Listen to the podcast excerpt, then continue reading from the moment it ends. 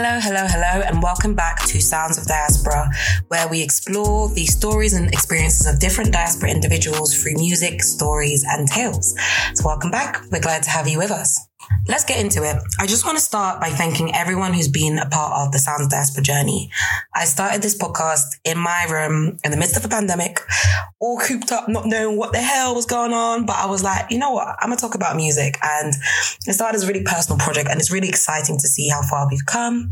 So now we've got all our social media stuff going on. We've been able to travel and see different places and talk to diaspora around the world. And exciting things are in store for Sounds of Diaspora. So watch this space as we go even further to really capture the stories and experiences of the diaspora. Whether you've watched one episode, half an episode, clicked on a post, even blinked, even thought about the name Sounds Diaspora, thanks for being part of our community and please stay tuned as we continue to tell your stories. So in today's episode, we're exploring how Black people are genred, thinking about the concept of genre, who decides an artist's genre, is it the artist, is it the consumer, is it industry professionals, is genre still a relevant concept, right? Is it a topic that we still need to be talking about and thinking about, or is it actually harmful or dangerous? dangerous to artists? Um, is the term outdated? How does it disproportionately affect Black people? And how has it evolved over the years as globalization and urbanization and capitalism have evolved, right? So really thinking about you know, why and how we class and categorize artists and the impact it has on their profession and their music. So a couple of things we'll look at include artists' own anecdotes from interviews and their experiences of being put within genre categories and how they found that um, experience. Also looking at award shows and how kind of institutions like the charts as well play a role in shaping what genre is. Um, thinking about how genring can affect artists differently depending on their background and race, and particularly how it can be weaponized um, against Black people to treat them as as monoliths. Um, and yeah, just thinking about the wider industry, who are some stakeholders and game players who are involved in deciding what genre is, looking at the etymology and the history of the term. These discussions also open up the wider questions of how can music even be categorized? How can something so fluid and dynamic be broken down into categories? How does that work? Can we really do that? So really think about the nature of music and the nature of categories in general and how they shift our perspectives in society and our, the way we experience things. What makes a song sound black? What makes a song urban? What does it mean to be urban? What does it mean to sound black? If any of these questions are questions that have ever been in your mind, you're in the right place.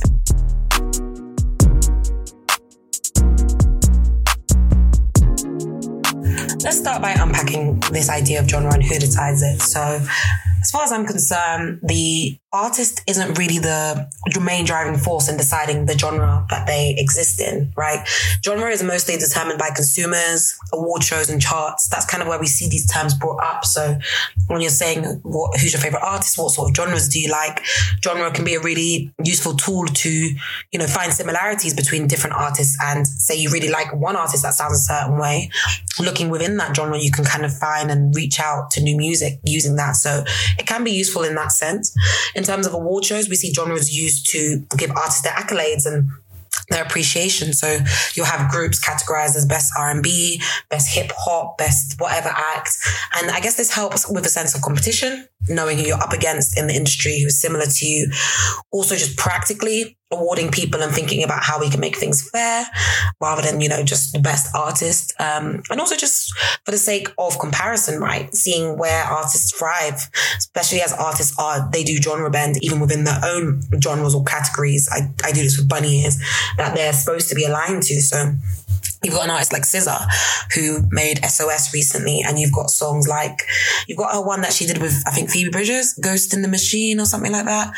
I'd say that's punk rock. I can't lie. Like it's very like, I want it cause I miss you. that was a terrible impression. And that might have even been the wrong song. But like it gives punk rock. It gives punk rock. But then you've got, she got smoking on your ex back. Sis is rapping. Sis is spitting bars. And then you've got, um, Forgiveless with Ol' Dirty Bastard with Wu-Tang. So even within one album, you know, someone like SZA who is an R&B I, I, think it's fair to say she's widely accepted as a you know a big figure in the R and B scene. Even within one album, is genre bending and moving between genres and artists are dynamic and fluid. Music is dynamic and fluid. Maybe these these categories are restrictive in really describing right. What is a what is a hip hop artist when you know we've got people like Jay Z who's collaborated with Linkin Park who we could argue is maybe a rock rock and roll sort of artist. I don't know, but Linkin Park has done stuff with Kanye, so it's just like, where do we? How do we do this? What what is? It's not making sense. Um, and then you've also got the charts. So you know, charts are used as a way again to see how music is doing. You've got your usual charts of like just the best streams, but also you've got your top ten R and B, your top ten jazz. So again, genre can be good to to keep track of artist success again in a more categorical way. But this is where we can sit and think about how useful these categories are, right? Artists often lack control over how they're genred. Um, it's usually decided by, you know, external people. Um, in that same breath, they can subvert you know, they can play on people's perceptions of what genre they should be. Lil Yachty is someone who's really good at this. But Lil Yachty um, is a rapper, you know, and maybe someone might argue he's in the genre of hip hop rap. But he does all sorts of things in his late, and that's he's got a lot of criticism actually from being really going outside of this the typical sphere of what would be considered hip hop rap. If you think about like when he really blew with, I think I Spy to like some of the music he's making now is very, very different. And I think he's faced challenges as an artist trying to navigate where he fits within. Maybe he didn't face it. It's the way he's been received that has been the challenges. Um, but also he gets to subvert and play with like, this is what you expect to come from me nah, I'm gonna do this. Even think about Lil Nas X as well as a black man making like country music, going to pop. Really interesting when artists subvert, uh, but they and they can also capitalize on this as well. But they can also be restricted by labels. So if we see like Doja Cat, a lot of conflict back and forth there. Pop princess, but you know she wants to do all that other stuff and between her label and between her consumers, all of these stakeholders play a part really in the music that especially artists are able to make, particularly when they're under a label and they're not independent. So genre is really important to think about and really plays a role in power dynamics as well, because it is really not artist led. Um, it is to some extent, you know, they decide the music they make, but there's, it's where there's a lot of pull from the public and a pull from, from the industries to, to enforce and to dictate what music is made.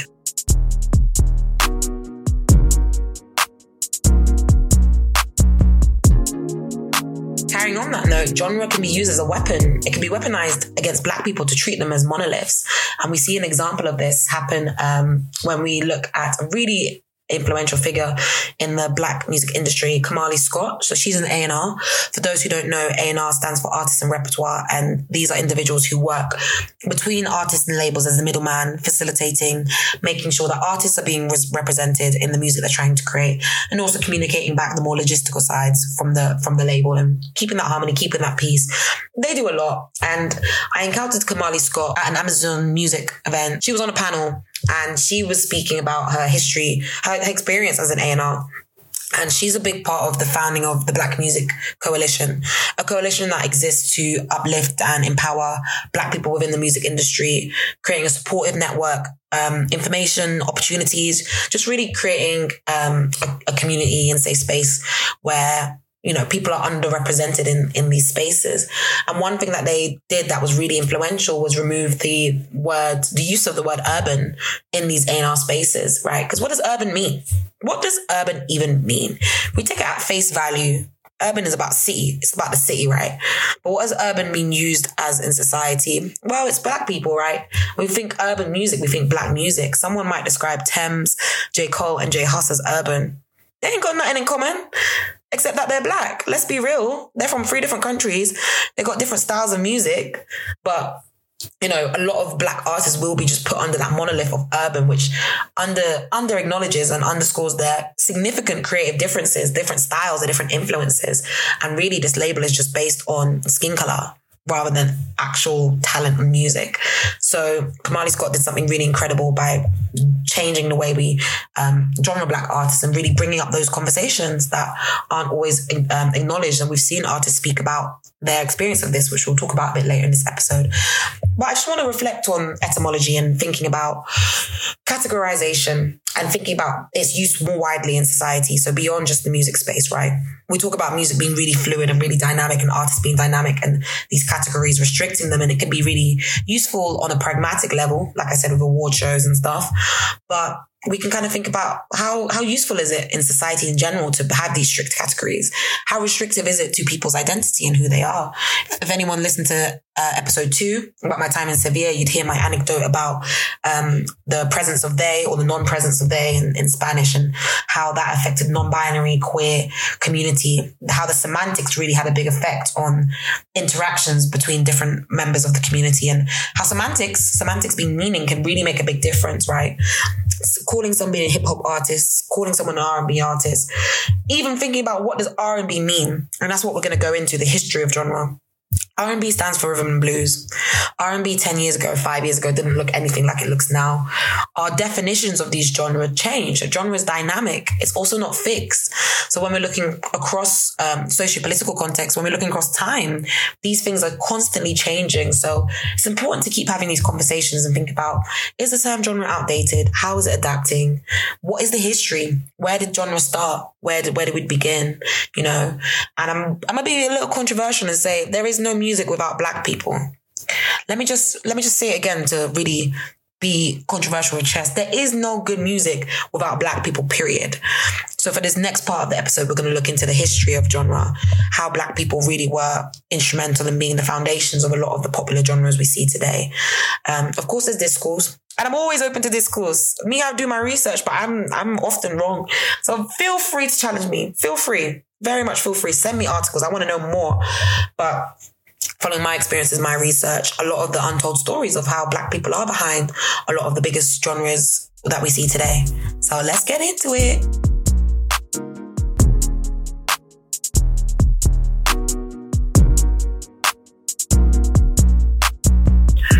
Over the years, black people have had a really diverse and integral impact on the creation of a lot of big musical genres. So if we look at country music, with like hillbilly music combined with folk songs, this came from African immigrants from the British Isles in the 18th to 19th century. And Southern black people invented the banjo and the fiddle. We saw DeFord Bailey become the first person to be introduced into the Grand Ole Opry, a really significant country music concert. And he was their first ever performer and first ever person to have his music recorded in Nashville. He was the first ever African American star of music, but nobody knows who he is. Maybe not nobody, but not commonly. Of rock and roll, we've had rock and roll has heavy influences from R&B, from the deep south. So sister Rosetta Tharpe was a guitarist who crossed over from gospel music to the sound of rhythm and blues and is looked at, looked as a precursor to rock and roll. Her sound influenced early rock and roll with musicians such as Little Richard, Johnny Cash and Elvis Presley. So they wouldn't mm-hmm. exist without these influences. We look at house music and the black, a really significant figure being a black DJ named Frankie Knuckles. He's a queer American DJ, also a record producer and remixer. And he played a really important role in popularizing and developing house music in its origins in Chicago. Chi-town. In the late 70s, he remixed disco music into early house music through innovation and development of the genre. He's really considered the godfather of house music. And during the time he played at a club called the Warehouse, a members club only for black gay men. A really, really liminal space, really beautiful space. Um, and his, so he started in this black um, male gay club and this became so, so popular. It started drawing more attention in white, straight crowds. And then as the story goes, picking up by more people to revolutionize house music. If we look at techno, it's kind of seen as like an upbeat, fast paced European club music. However, a lot of the beats from techno music were created in the black community, specifically in Detroit. So in the 80s, DJ Robert Hood thought of as the originator of techno music used a combination of gospel, disco, funk, and funk music and blended these together to create the sounds of techno as we know it today. You can't have this conversation without my love, my life, jazz. So in the 19th century, local brass bands in New Orleans, shout out New Orleans, became really popular and this marked the beginning of the jazz we love today. And jazz is really characterized by its roots in the genre of blues, where tempo of blues were turned into rhythmic upbeat tunes. And in 1915, African American ragtime and jazz pianist Jelly Roll Morton created one of the first ever published jazz compositions, Jelly Roll Blues. And although this is one of the earliest known jazz songs and considered to be the first jazz recording, um, it's actually what's really considered now in popular culture to be the first jazz recording comes from the all white band, original Dixieland Jazz Band 1917. Um, but we saw with Jelly Roll Morton, this was already existing in 1915, 1915. It just wasn't um, recorded and it was plagiarized.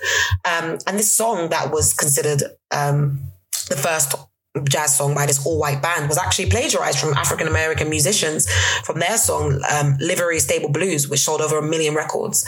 So the early origins of jazz shows again how the industry commercializes off black musicians and gives their white counterparts the credit. Shock, shock. Are we shocked? No.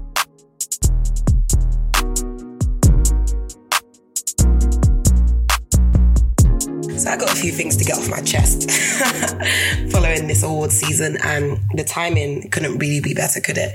Talking about genre awards, fans, who's in control of the uh, music artists make. A lot is to be said this January, February, where we've just had the Grammys, we've just had the Mobos, and we've really seen the award show's effect on how we group and label artists. So I'm going to start with the Grammys. So Grammys took place on the 4th of Feb, Sunday, so a couple days ago. And it was the 66th official Grammy Awards. And it was a special um, award kind of night. So we had the first Afrobeats performance ever, which is kind of crazy. But that was by Burna Boy at the Grammys. And he did his performance. They brought out Brandy for Sitting on Top of the World, also 21 Savage. Not gonna lie, obviously it was really great to see, you know, Afrobeats be platformed in a way that really matches the exposure and the impact it's had over the last couple years. I will say that the sitting on top of the world performance was a little bit messy.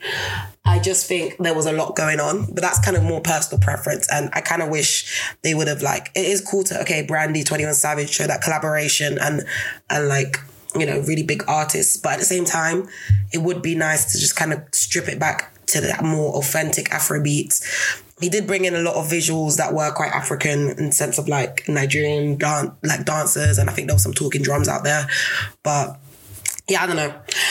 I guess it's like why it's just like when I saw an, a notification about our. Uh, is it Rishi Sunak or Labour talking about they're finally gonna do like pay equality for BAME side eye to BAME, but for BAME people. And it's like, am I supposed to be happy about this? Like, or, or, should I be shocked that it wasn't already a thing? And it's kind of a similar sentiment with um that uh, not David, oh my God, Burna Boy.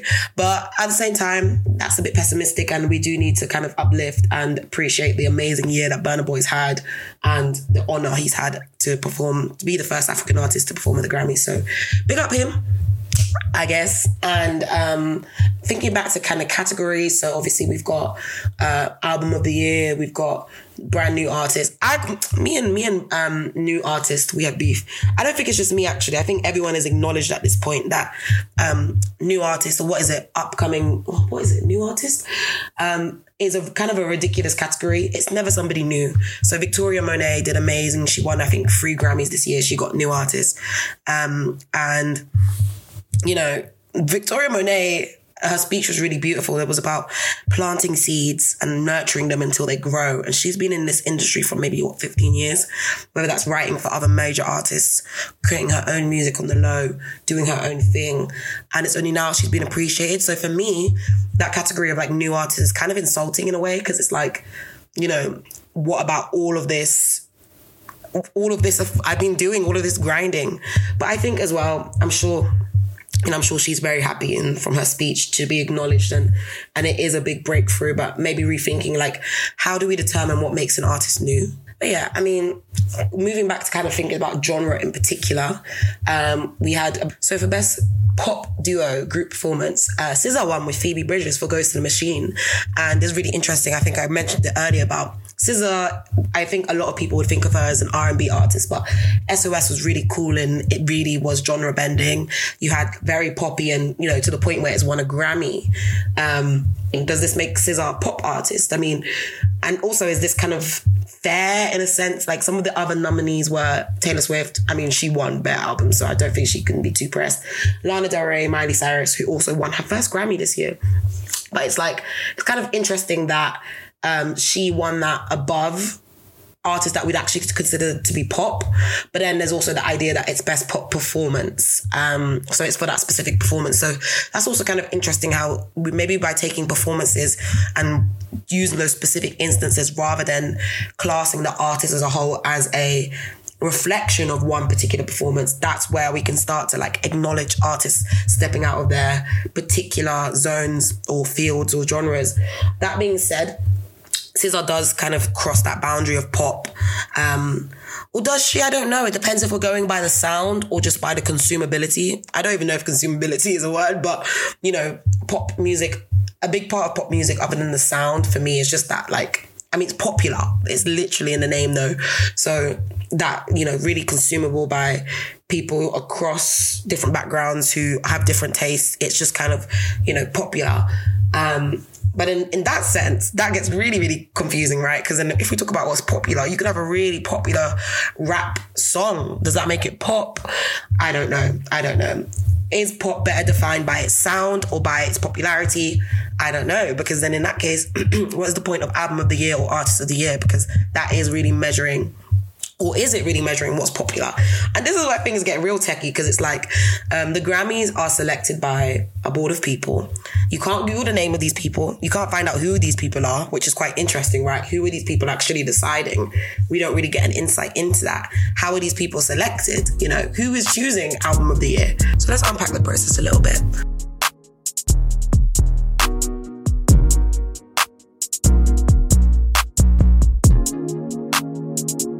So it comes at a time in the year where the Grammys are coming up, and there is this kind of local kind of Academy voters. So again, this this mysterious group, and um, they're people who are members, also people involved in making records are allowed to submit possible nominations. So there's hundreds of thousands of nominations um, or songs for each category. And you've got your first round of voting for anyone who's a member, and you can vote for a couple of entries. And then there's a couple hundred categories you choose the areas you most want to vote on, and then you've got um, from that vote comes nominations again. There's another round of voting only between entries that were nominated, and that's just majority vote. And then um, everyone's allowed to vote on the most general categories.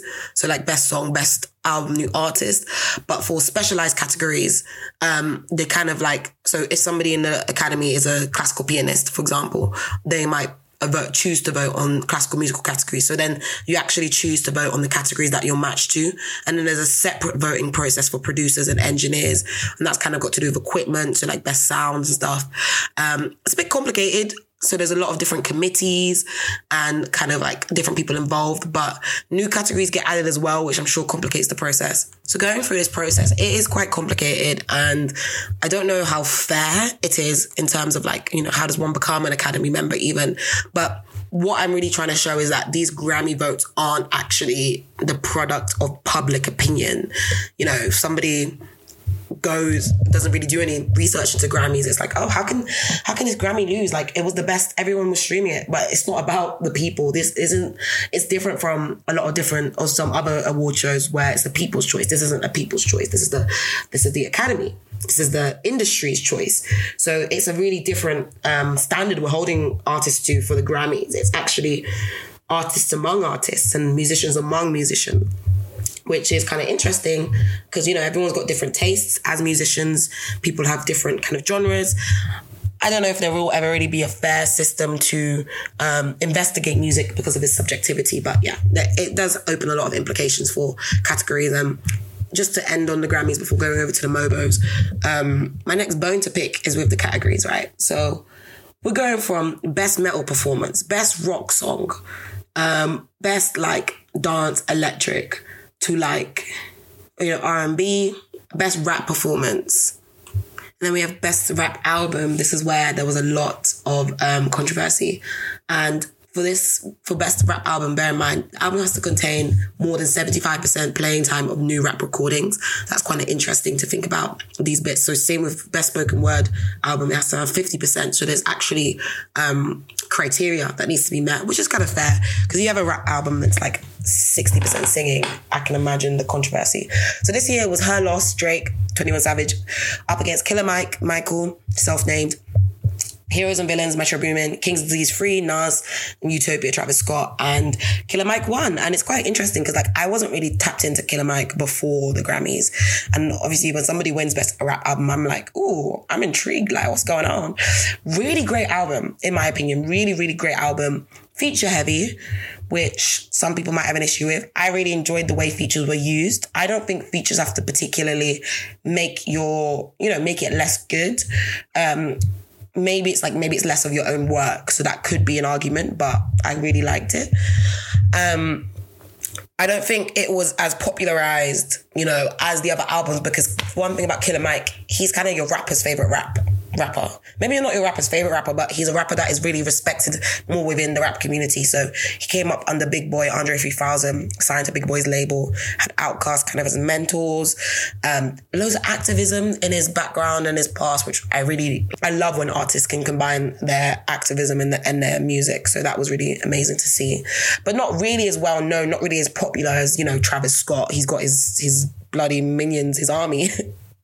And um, not to be a Travis Scott hater, you know, I actually like Travis Scott's some of his music, but it's quite formulaic for me, and that doesn't mean it's not good. It just gets, it's just not. Yeah, I'm not, not the biggest fan. Uh, Metro Boomin, I really liked Heroes and Villains. I thought that was a great album, a lot of impact as well. And if it wasn't going to be Killer Mike, I would have gone for that one. And I think a lot of people were like, it should have been Utopia, it should have been that one. Um, Nas is great. I think the thing with Nas is he doesn't often get the he's so consistent man. He's been dropping music for years and years and years. So i just feel like when someone's that great unless they're beyonce sometimes people forget to give them their flowers because like we know you're great like. But that's just an opinion once again. And then we've got Her Loss drake 21 savage. It was a decent album i guess. It was i in my opinion Moving back over to the UK, we've had a uh, MOBO Awards hosted in Sheffield, which was really, really cool. Big up the Midlands, big up the North. And some of the winners were Best Grime Act, Bugsy Malone, uh, Best Drill Act, K-Trap, Best International, Drake, 21 Savage, Best Performance, Damson, Idris, and Snowfall. Very, very deserved, to be fair. Shits and Gigs got Best Media Personality, which I think was well deserved. Asake for Best African Music Artist. We got Ezra Collective, Best Jazz Act, which was really cool. Shy Girl won Electronic Dance. Sugababes got the Impact Award. Um, Ghetts got the Pioneer Award, which was really cool. We had some other um, nominees and kind of um, Lil Simz, Nux Central Cee as well. So this uh, was the 26th MOBO Awards, and I think we celebrated 30 years of grime, if I'm correct. So it was really cool to see kind of get uh, take that pioneer award and really talk about the beginnings of being you know an artist coming up, particularly. Um, like in a time where there wasn't TikTok, like you had to have uh, relationships with radio stations that would play you underground stations and and different kind of music communities, uh, whether that's like Link Up TV, Channel AKA, uh, um, different radio stations that would just be there and really build that artist come up. And that's how music was distributed really differently, particularly black music, which wasn't mainstream at a time when Ghetts was coming up. So really cool to hear his words. For best male act, we had Central Cee. For best female act, we had RAYE. Big up RAYE. Um, and similarly to the Grammys, the winners were decided by a judging panel of specialist committee. Um, and again, same kind of, I guess, criticisms or questions about who are these people? How are they decided? And, you know, this music of black origin. So I'm really interested to think of, are they black? like, um, and yeah, I guess as well with some of the winners, like, like Central Cee, music of black origin is really, really, really, really something to unpack because what does that mean? Like, I guess it doesn't mean by black people per se, because I think Potter Payper won um, album of the year, rap um, rapper of the year, which are not like definitely great. Potter Payper, great music, but what makes his music of black origin? Is it because rap comes from black people? Is it because of the things he rap about? Like, let's let's let's unpack this. When we're talking about black and putting a label on it and attaching it to music, we really need to think about what what does that mean? Because black is like black is even subjective in itself. There's black music, is black origin music made by black people, or clearly we've that out the window. So, is it about the history of the genre? But then, isn't all music music of black origin? So what's the point of the MOBO Awards? You know, there's just a lot. There's a lot to be said. But that being said, with all of this cynicism, this criticism, these these explorations, I do think award shows are really important honoring artists, making them feel seen, making them feel heard, making them feel appreciated. When you're grinding and grinding and working hard, you don't often always get your accolades. And it is really important to honor artists and make them have these moments. You know, Ghetts brought his mum and dad on stage, and it is just really beautiful to, to have that. So I'll take a pause on that and go back to thinking about more genre in particular, specifically.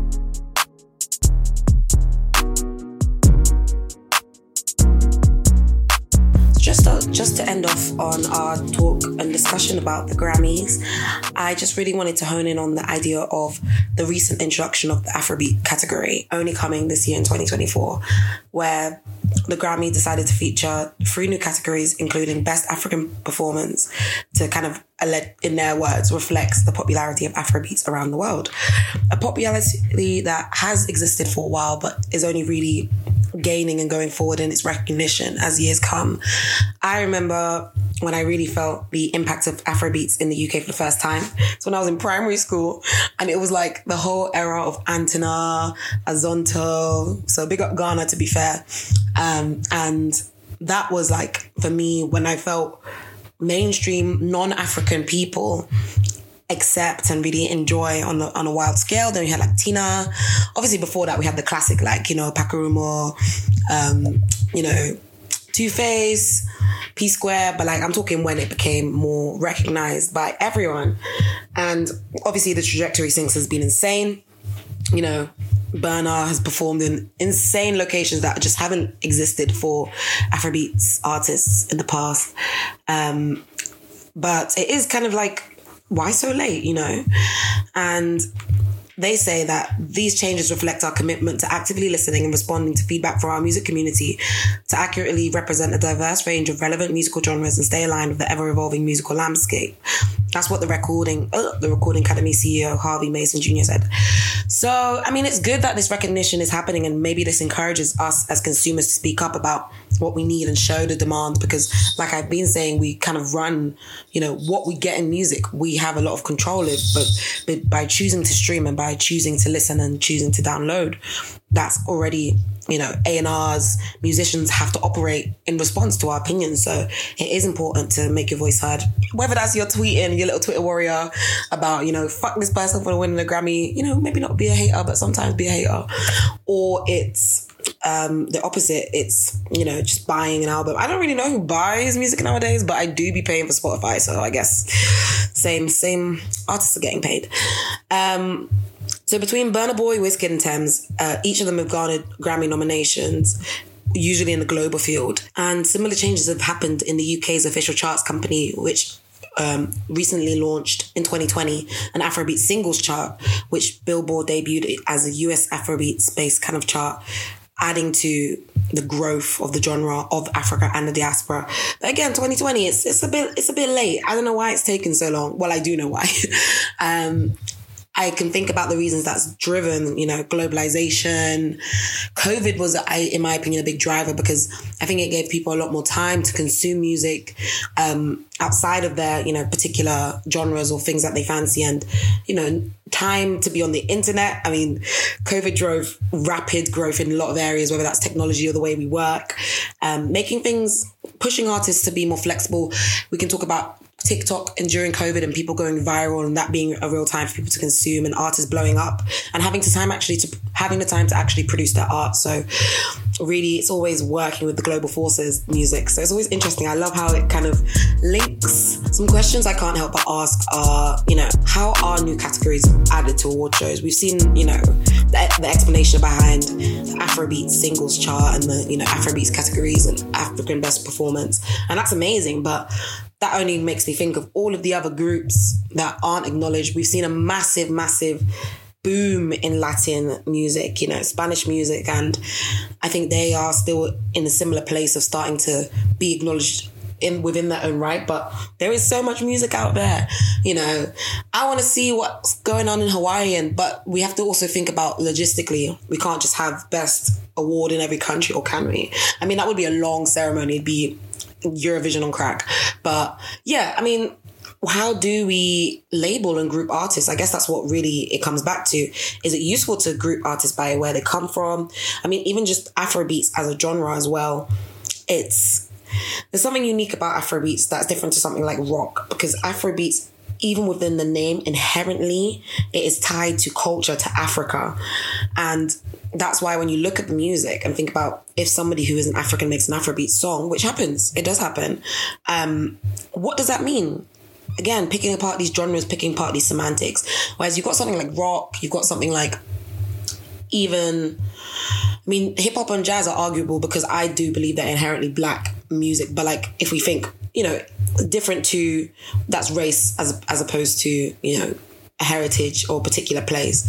Anyway, it's, it's kind of confusing and I don't know if anyone really has the answer to these questions. Even thinking about Afrobeats versus Afrofusion, I've seen um, a lot what I've seen in my experience is that songs that are called Afrofusion happen are usually songs by diaspora artists. So like black people in the UK, Africans in the UK, the, by the likes of like J Hus, Kojo Funds. Not me naming the ops right next to each other, Lord.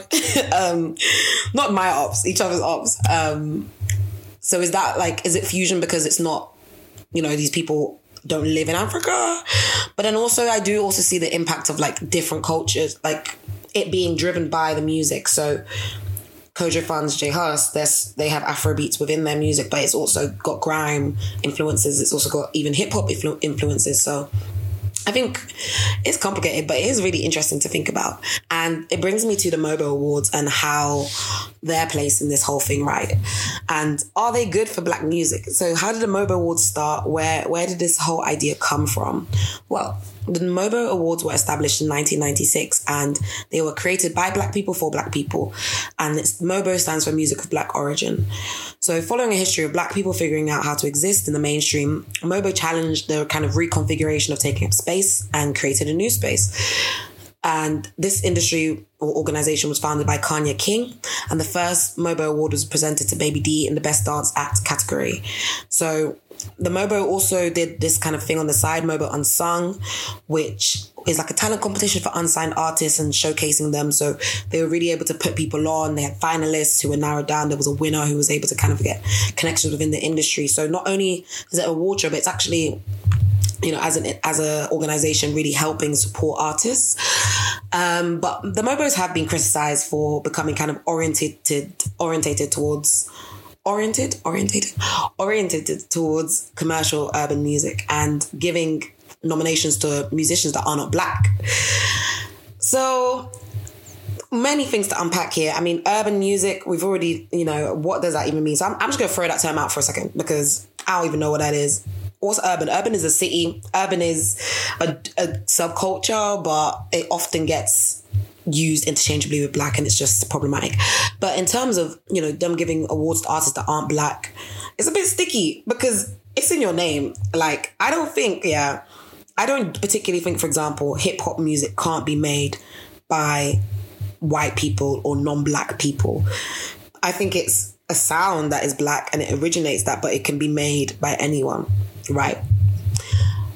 But when you say music of black origin, it's like it's in your name. it's actually in your name. And it's a bit sticky. Like if they picked any other name, maybe I could even argue the other side. But babes, music of black origin. So it gets a bit techie. And in 2003, there was a boycott after Justin Timberlake and Christina Aguilera won the best R&B act and best video. Yeah, we can see why this can be problematic in a climate where artists, you know, non-black artists, whether that's music, whether that's dance, we've seen it in TikTok, black artists are copied and used as a pin Pinterest board almost, and the art is taken and adapted, and often they don't get the recognition for it, the original creators.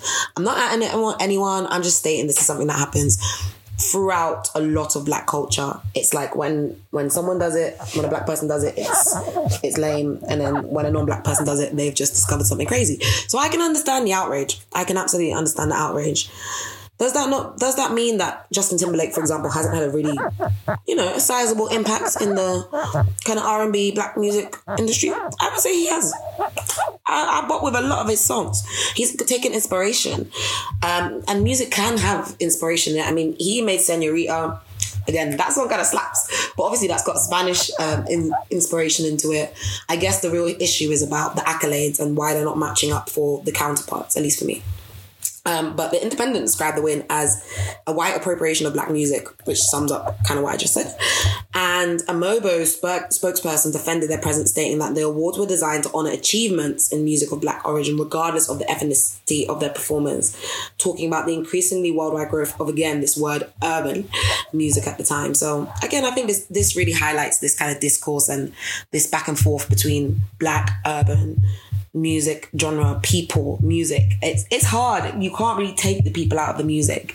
And that's what makes it really complicated because music's such a personal thing where people pour in their experiences and something such such a poignant poignant is that how you say it? Experience of being like race, being black, experiencing that. That is heavy. Like that isn't I was reading this book or I was speaking to actually um, someone about this idea of being racialized and how white people don't feel racialized. Like white people aren't really aware. They don't go about every day and feel like I'm white, I'm white, I'm white. It's not really something they think about or need to think about because society doesn't racialize them. Black people, everything we do is racialized. And I'm telling you this, yeah, everywhere I go, when why is it when I talk to certain people, it's like we cannot get 10 seconds into a conversation without bringing up the fact that I am black. It is comical. It's comical. So I think that's why, for black people in particular, having all that emotion, that weight, that like re, you know them behind their identity, it can be extra you know hard and sinister when that's taken out of music or you know not not really appreciated properly. So I don't know, I don't know. Anyway, in 2020, English rock duo Nova Twins wrote an open letter on Twitter addressed to Mobos concerning the lack of a rock alternative category. And this brings up a really interesting point about, you know, within black music, black culture, what are we saying is normal and what are we saying isn't? Like, why can't we have dimensions? Me, I have my emo phase. I say it loud and proud, and it gave me character. I can appreciate music from a wide range of genres. I love jazz. I do love classical music. I played a bit of Spanish classical guitar growing up. So I've got that connection there. You know, I even love me some country. I think there's something about Nigerians and country music. I'm telling you, there is something there because all the elder Nigerians in my family, like mom, dad, had this weird thing with country music, reggae too. The reggae one makes sense, but you know, I can appreciate um, a wide mix. And I don't think black people should be limited to music that is deemed again just to be black, especially when we've we've seen and historically, even rock music, there's black roots in there. Um, and alternative as a category is a bit complicated because it's just like alternative to what? I'm not even going to go into that one because that's just going to go be a tangent. But um, they wrote that open letter saying there was a lack of POC uh, representation in rock music and hoping that it would be added. And an award was added next year in 2021, recognizing the genre. So this just adds to show that like when you advocate for something in music, people's voices can make a difference and they can make a change. Um, that's why it's important to talk about these things. And yeah, really, really great to see development and some award shows taking on feedback. But at the same time, I do worry and wonder if the whole format needs to be completely um, rejigged and re rethought about. But I don't know. I don't know.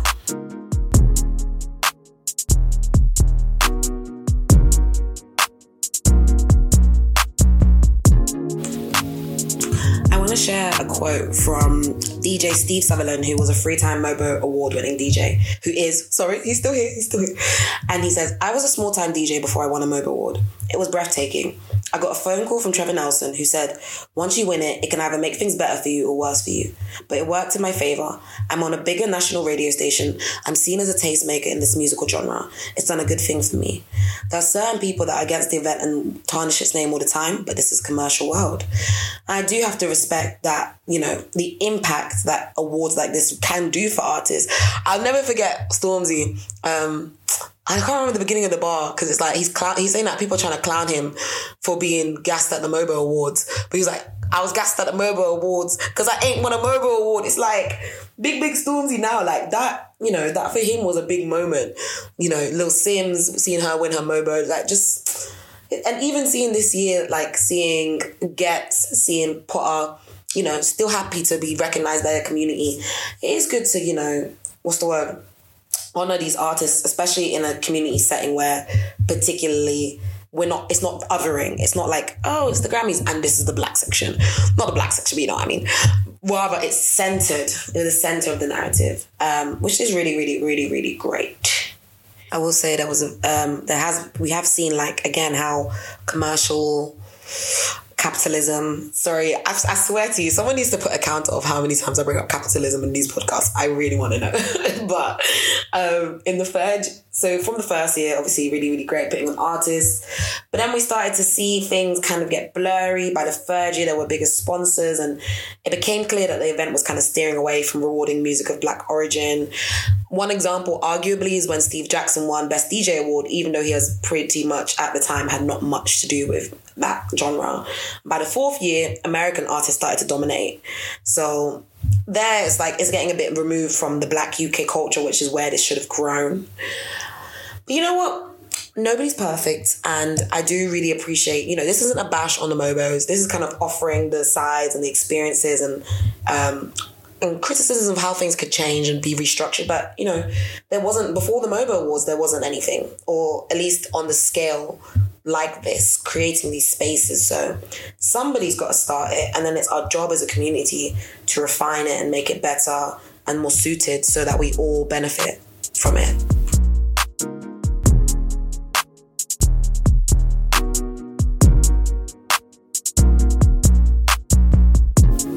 So finally, I just want to talk about R&B a little bit and thinking about some artists, you know, who've shared their experiences with um, Mariah the Scientist being one. So she said she was fed up of being categorized as an R&B artist and black artists are often pigeonholed regardless of sound. This happens particularly to black women and I can really agree with that. Um, you know, black women, we often faces face really intersectional issues of gender and race, which is just like double homicide. and don't get me started for the black queer woman girl triple homicide. But, you know, often these are also women creating like the most incredible pieces of work. Shout out Victoria Monet. She did her thing. She did the thing. Amazing, amazing recognition after years of hustling. Um, you know, but Mariah the Scientist in a complex interview said anybody that sings and is black or they think you're black, they put you in the category of she makes R&B. Um, but she says, but if Lana Del Rey is singing about heartbreak, why is her album categorized as alternative? But I put out music and it's ultimately R and B. What if it's none of those?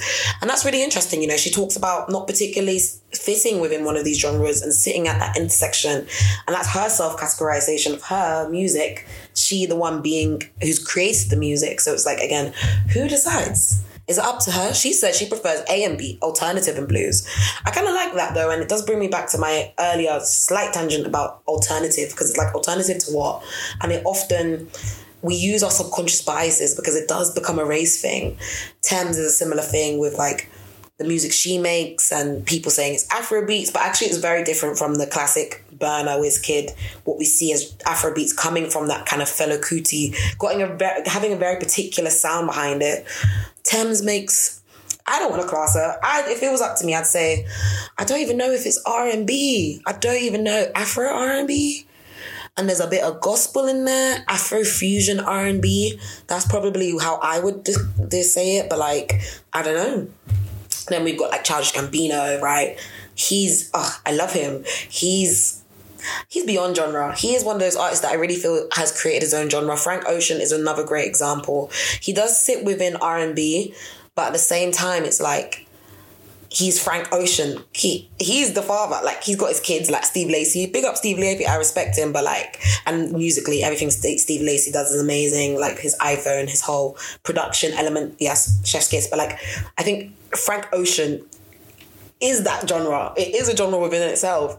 Um, then we've got like FKA Twigs, again, pushing the genre barriers. Willow Smith dropping from Whip Your Hair to Wait a Minute to like the rock stuff to the PinkPantheress collab. It's like, yeah, PinkPantheress is another great example.